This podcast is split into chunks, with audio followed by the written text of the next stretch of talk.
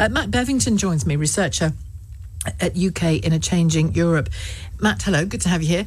It was interesting talking to Christine Jardine of the Lib Dems a few moments ago, uh, confident that Jo Swinson does have uh, great recognition in the country. I, I would question the breadth of that recognition, would you? I would agree. And actually, I don't think it's that big of a problem for the Lib Dems because actually, what they are is an outlet for people who are fed up with the two main parties ordinarily.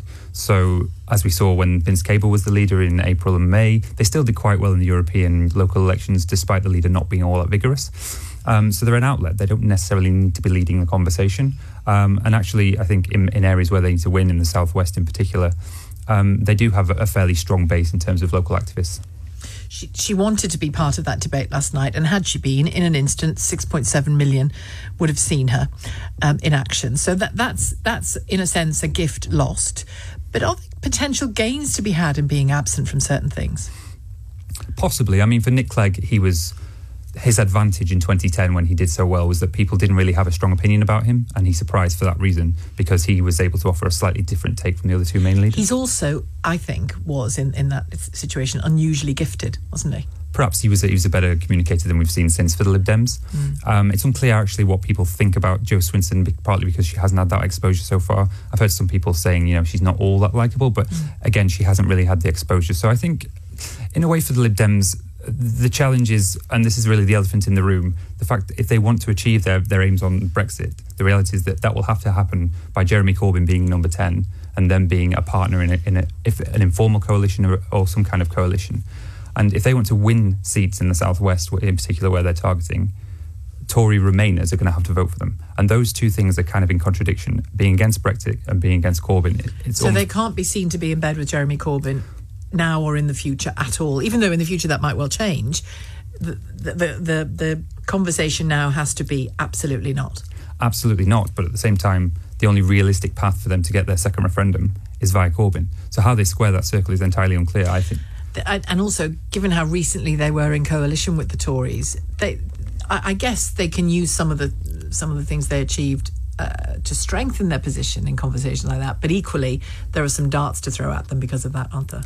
Yes, I mean th- the interesting thing really is that Lib Dem and Labour voters, people talk about them as being almost part of the same group because they're both they both tend to be pro Remain, pro referendum.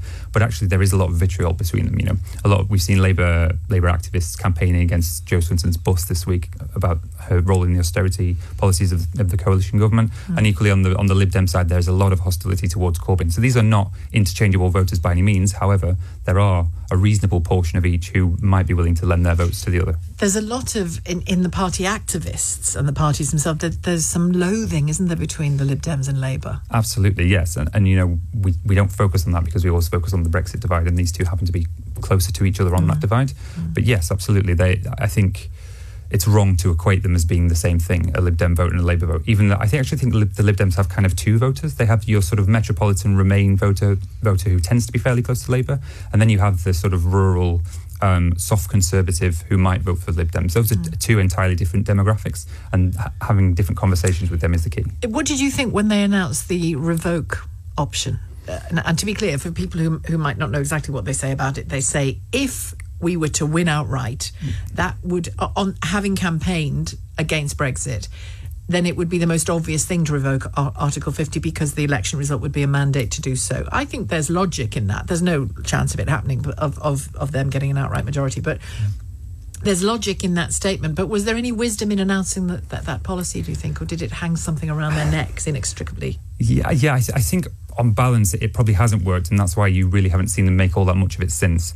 I think the intention at the time or the expectation was that Labour were about to move to being a explicitly pro-Remain party at their conference subsequently, and that didn't quite happen. So the Lib Dems were anticipating a move on Labour that didn't happen. So since then, I think they have rode back slightly. It's still there as an official policy, but they're not really talking about it that much. They've always been the Cinderella at the party, haven't the ball really, haven't they, in, in general elections, um, even since the the coalition.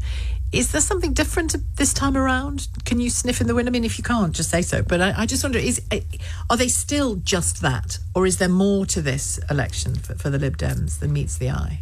I think it's a really complicated picture. I don't Hard think I don't think there's a general a general conclusion you can reach on them. In certain seats, they're doing very labor, so things are moving at a local level, even if nationally the picture seems quite difficult for them. They are because their squeezed. polling has uh, has been dipping, hasn't it? The, Nationally, the yes. Westminster national intention. Yeah, but that does obviously that doesn't tell us anything about particular seats. And one thing we can't see in the national polls is movement between parties. And it would be interesting, you know, if, if, if you went to a different constituency in the north of England, you might get a, a whole different story there. Thank you very much indeed, Matt, Matt Bevington, uh, researcher at UK in a Changing Europe.